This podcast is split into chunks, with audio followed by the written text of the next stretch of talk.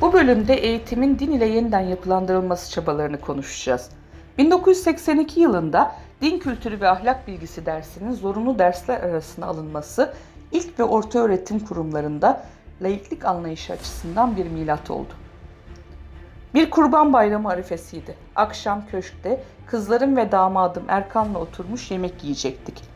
O ara kurban bayramında keseceğimiz kurbanlık geldi aklıma. Erkan'a hayvan için vekalet işini hallettin mi diye sordum. O da paşam bugün hafta sonuydu. Noterler kapalıydı. Vekalet işini halledemedim dedi. Bu cevabı alınca çok şaşırdım. Bu durumun sebebini düşündüm ve o andan itibaren okullarda temel din bilgilerinin verilmesine izin verdim. O yıllarda Kenan Evren zorunlu din derslerine damadı Erkan Gürvit'in dini bilgi eksikliği nedeniyle karar verdiğini anlatsa da bu tarihi kararın böylesine basit bir diyalogla alınmadığını hepimiz biliyoruz.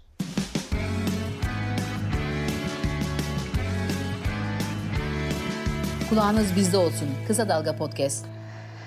Eğitimde bugün 18 milyona yakın ilkokul, ortaokul ve lise öğrencisi var. 8 milyona yakın üniversite öğrencisi yüksek öğrenim görüyor. Eğitimde laiklik tartışmasının 12 Eylül'den sonraki ve bugünkü durumunu Eğitim ve Bilim Emekçileri Sendikası Eğitim Sen Genel Başkanı Profesör Doktor Necla Kurul ile konuştuk. Zorunlu din kültürü ve ahlak bilgisi derslerinden başlayalım. Şimdi sendika olarak biz bu konuyu bütün din dersi kitaplarını, din kültürü ve ahlak bilgisi kitaplarını tarıyoruz bu dönemde. Ve e, burada gerçekten Avrupa İnsan Hakları Mahkemesi'ne söylendiği gibi bir din e, felsefesi ve kültürü tüm dinlere eşit mesafeli bir yaklaşım mı söz konusu? Yoksa belli bir e, e, dinin yani İslam'ın sünni e, bir mezhebinin e, ritüellerini, söylemlerini taşıyan bir e, kitap mı olduğu konusunda çalışmalarımızı sürdürüyoruz. Ama büyük ölçüde e, kapsayıcı olmadığını, e, toplumun önemli bir e, kesimini dışarıda bırakan bir müfredat olduğunu şu ana kadar çalışmalarımızdan gözlemledik. Raporlaştıracağız ve sonra AYİM'e kadar giden bir süreç başlamış olacak. 12 Eylül döneminde konuldu biliyorsunuz bu din kültürü ve ahlak bilgisi e, derslerinin zorunluluğu ve o günden bugüne kadar e, haftada birkaç saat, şimdilerde haftada iki saat çocukların çocukların tamamı ailesi inansın inanmasın ailesi e, e, e, bir sünni mezhebinden olsun Alevi olsun e, ateist olabilir e, inancı olmayabilir ama başka şeylere eşitliğe özgürlüğe e, inancı son derece büyük olabilir. E, ciddi dayanışma değerleri güçlü olabilir. Bunlar sadece dini ritüellerin içinde yer alan konular değil biliyorsunuz. O bakımdan e, bizim e, çalışmalarımızda e, biz e, özellikle din kültürü, zorunlu din kültürü ve ahlak bilgisi dersinin seçmeli bir ders ya da kamusal bir uzlaşı sağlanarak er, çocukların ergenlik döneminden sonraya bırakılması gereken bir ders olarak kendi içimizde tartışmalarımızı sürdürüyoruz. Çünkü her konu yeniden tartışılabilir ve farklı görüşler söz konusu olabilir ama sendikamızda laiklik ilkesi çok temel bir ilke olarak hayatımızda durur. O yüzden şimdi ilk, ilkokulların dördüncü sınıfta başlıyor bu ders zorunlu olarak.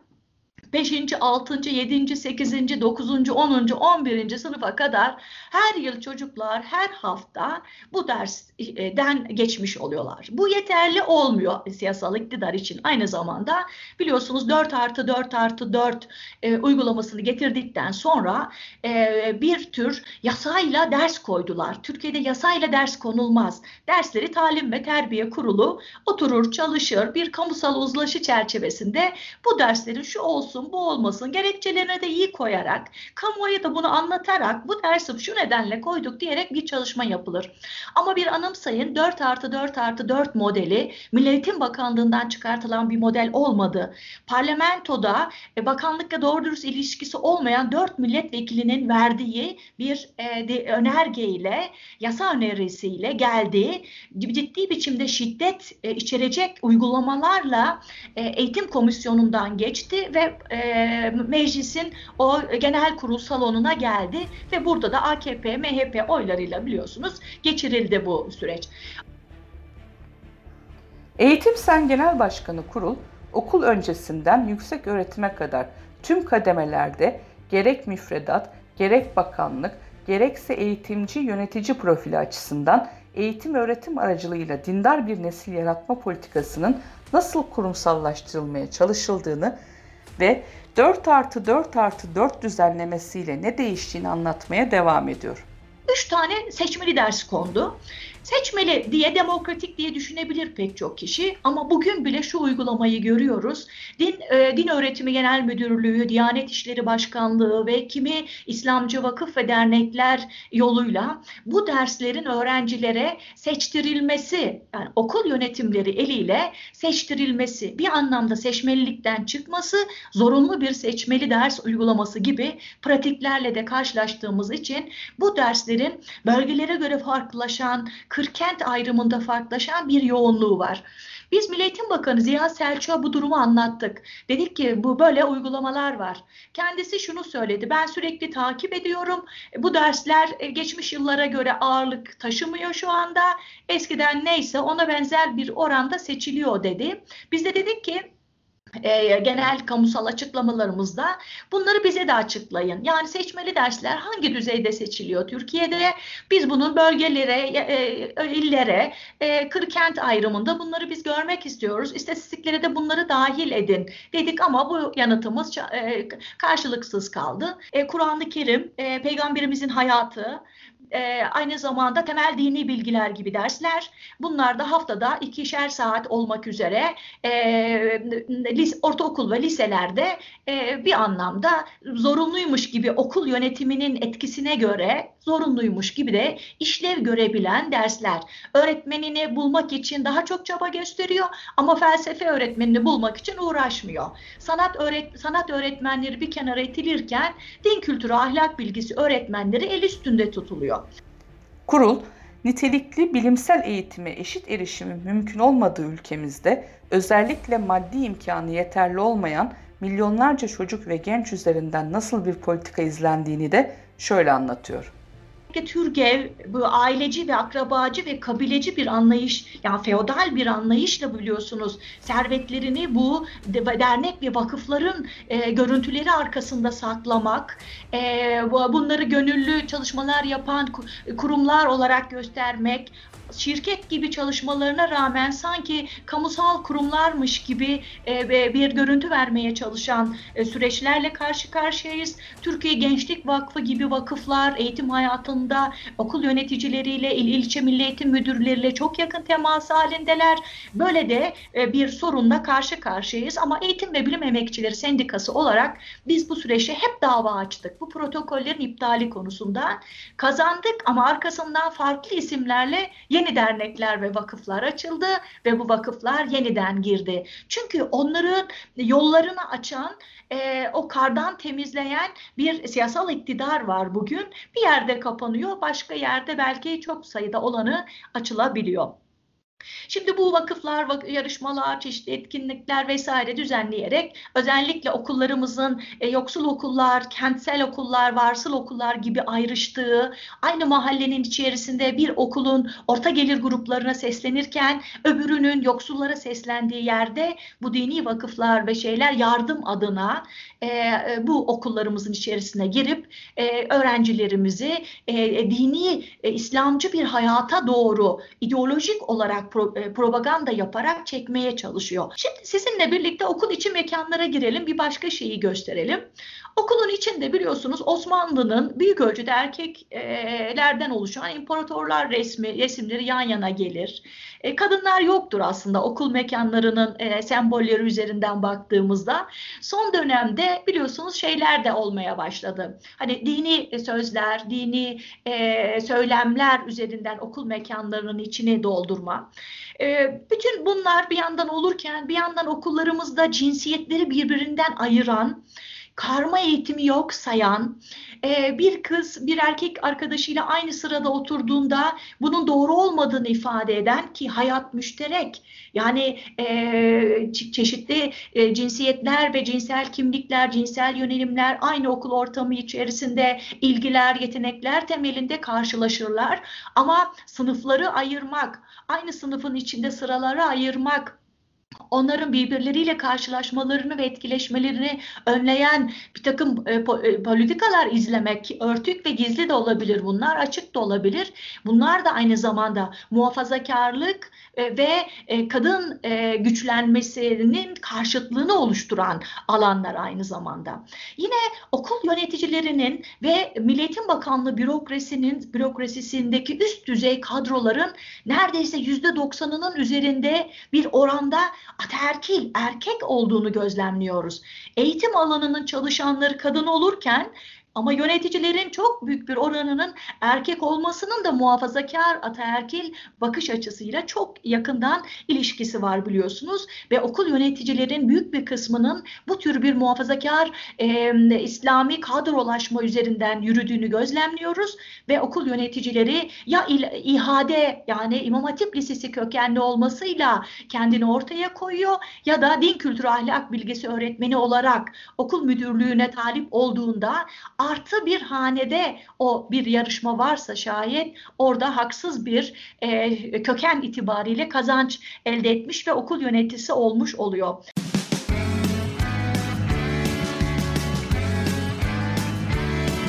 Kulağınız bizde olsun. Kısa Dalga Podcast. Burada eğitimin göz bebeği İmam Hatip liseleri ile ilgili ayrı bir parantez açmak gerekiyor. Dünya ve ahiret mutluluğu için İmam Hatip okulları sizleri bekliyor çağrısı bile yapılmıştı. Bir günden Mustafa Kümüş'ün haberine göre İmam Hatiplerin bütün desteklere rağmen başarısızlıkları da göze çarpıyor. 2019 yılında gerçekleşen Yüksek Öğretim Kurumları sınavına başvuran 243.380 öğrenciden sadece 36.256'sı 4 yıllık bir programa yerleşebildi. 100 İmam Hatipli'den yalnızca 14'ü 4 yıllık bir üniversite kazandı. Buna karşın Milli Eğitim Bakanlığı Din Öğretimi Genel Müdürlüğü'ne ayrılan bütçe, diğer müdürlüklere ayrılan bütçenin çok üzerinde. İmam Hatip liseleri Bakın ben Diyarbakır'da bir okulu gezdim. Ee, okulun içerisinde öğretmenlerimizle görüştük, okul yöneticimiz, müdürümüzle görüştük. Ee, bahçesinde birkaç çocukla temas edebildik pandemide. Çok kısa bir süre oldu. Bana dediler ki hocam bakın şurada bir İmam Hatip okulu var. Baktım çok yakın. Bu içine girdiğimiz okuldan daha güzel, daha renkli gözüküyor dışarıdan. Dediler ki hocam buraya öğrencilerin ancak e, çok az sayıda sınıfları boş neredeyse. Öğrenci yok, çok az ama o mekan orada duruyor ve bizim bu okulumuz ise, bu ortaokulumuz ise bayağı kalabalık. Sınıflar kalabalık, okullar kalabalık. Bu şunu da gösteriyor. Yine İmam Hatip e, liselerine, Din Öğretimi Genel Müdürlüğü'ne aktarılan bütçe, diğer öğretim genel müdürlüklerine aktarılan bütçeden öğrenci sayısına bağlı olarak daha yüksek. Çünkü prestij okulları haline geldi. Biliyorsunuz siyasal iktidarın bir dönem prestij okulları e, Fethullah Gülen okullarıydı. Bu okulları dünyaya örnek okul olarak tanıttılar uzunca bir zaman. Sonra birdenbire bu e, cemaate bağlı okulların bini, e, binin, bini ve 15-16 üniversitesini e, kapatmak zorunda kaldı. Aynı siyasal iktidar. E, darbe girişimi e, ve sonrasında biliyorsunuz. Oysa bu İslami dünyanın yarattığı e, hani seçkin okullar arasında gösteriliyor idi. Pek çok entelektüel muhafazakar da bu okulları kendi kitaplarında geçirdiler. Böyle bu nitelik nitelikleriyle geçirdiler. AKP iktidarına o okulların ortadan kalkmasıyla birlikte kalan şey İmam Hatip liseleri oldu ve ortaokulları oldu. Şimdi buralara yatırım, yani kaynaklar, bütçe, işte toplum, vakıf ve dernekler üzerinden de katkılar e, diğer okullardan daha çok biçimde akmış oluyor ve bunların sayısı giderek ne yazık ki hem İmam Hatip ortaokullarının sayısı hem de diğerlerinin sayısı artıyor. Bu okullardaki eğitimin çok demokratik olmadığına dair o okullardan yetişmiş şimdi eleştirel bakan iktidara e, e, e, kişiler de var. Yani e, bilim, bilim insanları da var ve anlatıyorlar okullardaki. İmam Hatip e, okullarındaki, e, ortaokullarındaki ve liselerindeki çocuklar da bizim çocuklarımız. Bu çocukların çok daha iyi demokratik bir eğitim alma hakları var. Çocukluklarından doğan, gençliklerinden doğan bir yaşamı sürdürme hakları var. Oralardaki gençleri belli biçimde biçim vermek, çerçeveleme, e, onları azaltma, güçlerini azaltma ve sürekli olarak e, neoliberal, e, ataerkil ve dinsel kodlarla çocuklara yaklaşmak, onların insani oluşlarını engelleyen bir süreç. Biz bunu da ifade etmek istiyoruz istiyoruz. Biz tüm gençlerin eğitim hakkını aynı zamanda e, bilim emekçilerinin, eğitim ve bilim emekçilerinin de çalışma hakkını savunan bir sendikayız. Bu bakımdan Hatip liselerinde araştırmalara izin verilmiyor. Biz bu alanda çalışmalar yürütmek istiyoruz. Üniversiteler çalışmalar yapmalı ama ne yazık ki bu konuda araştırmalar sadece iktidarın araştırmacılarına açıkmış gibi gözüküyor. Onun sonuçları da tabii bizler açısından çok güvenilir olmuyor. Cumhurbaşkanı Erdoğan'ın İmam Hatiplerle ilgili gelişmeleri sabreden zafere ulaşır hadisiyle müjdelemesinin üzerinden de çok geçmedi. Şu karşımdaki coşku Asım'ın neslinin bir hayal değil, bir hakikat olduğunu gösteriyor. 28 Şubat oldu. 28 Şubat'ta İmam Hatip liselerinde 600 bin öğrenci vardı. İktidara geldik. Bu öğrenci sayısı 60 bine düşmüştü. Ama şimdi hamdolsun 1 milyon 200 bin öğrenci var.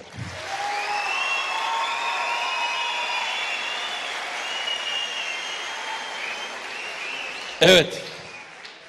O güzeller güzeli ifadede ne diyor? Men sabera zafera. Sabreden kişi kimse zafere ulaşır. Sabrettik ama sonunda zafer mukadder oldu.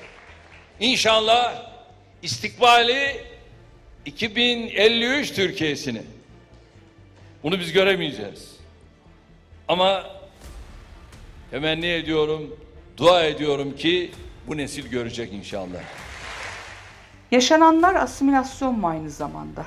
Akademisyen Hakan Mertcan da akıntıya karşı Aleviler Suriye ve Laiklik adlı son kitabında günümüzde zorunlu din derslerinin yanı sıra seçimlik din derslerini de alma mecburiyetiyle karşı karşıya kalan Alevi çocukları Sünniliği öğrenmeden eğitim öğretimlerini tamamlayamamakta ya da eğitim öğretim hayatlarına devam edememektedir.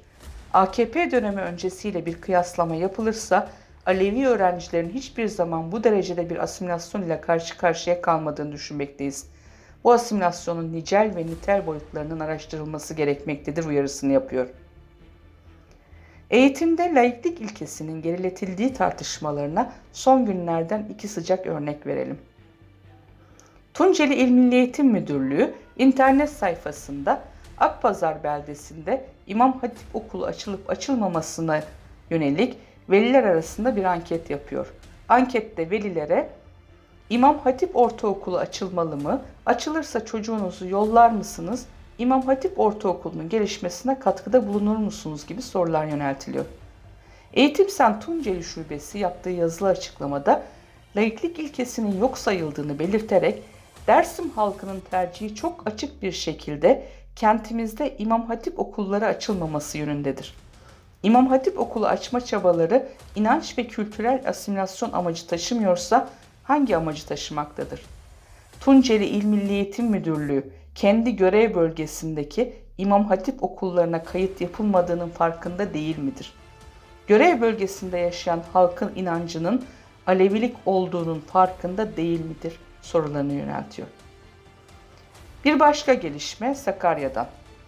Sakarya İl Milli Eğitim Müdürü Fazilet Durmuş, okul derslerinde branş öğretmenleri için Kur'an'daki bilim ayetlerini içeren bir kılavuz hazırlanacağını ve öğretmenlerin buna göre ilgili ayetleri derslerde anlatacağını açıkladı. Örneğin fen bilimleri öğretmeni mevsimler konusunu işlerken Kur'an-ı Kerim'deki ilgili ayet mü orada çocuklarla paylaşılacak. Podcast serimizin dördüncü bölümünün konusu seküler yaşam, laik devlet ve AKP'nin yasakları olacak.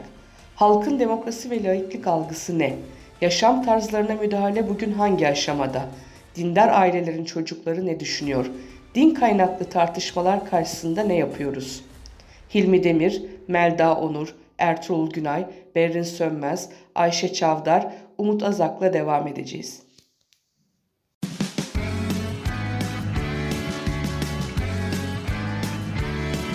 Kulağınız bizde olsun. Kısa Dalga Podcast. Kısa Dalga podcastleri Demet Bilge Erkasab'ın editörlüğünde Mehmet Özgür Candan'ın post prodüksiyonu ve Esra Baydemir'in hazırladığı görseller ile yayınlanıyor. Kısa Dalga'ya destek vermek için Patreon sayfamızı ziyaret edebilirsiniz.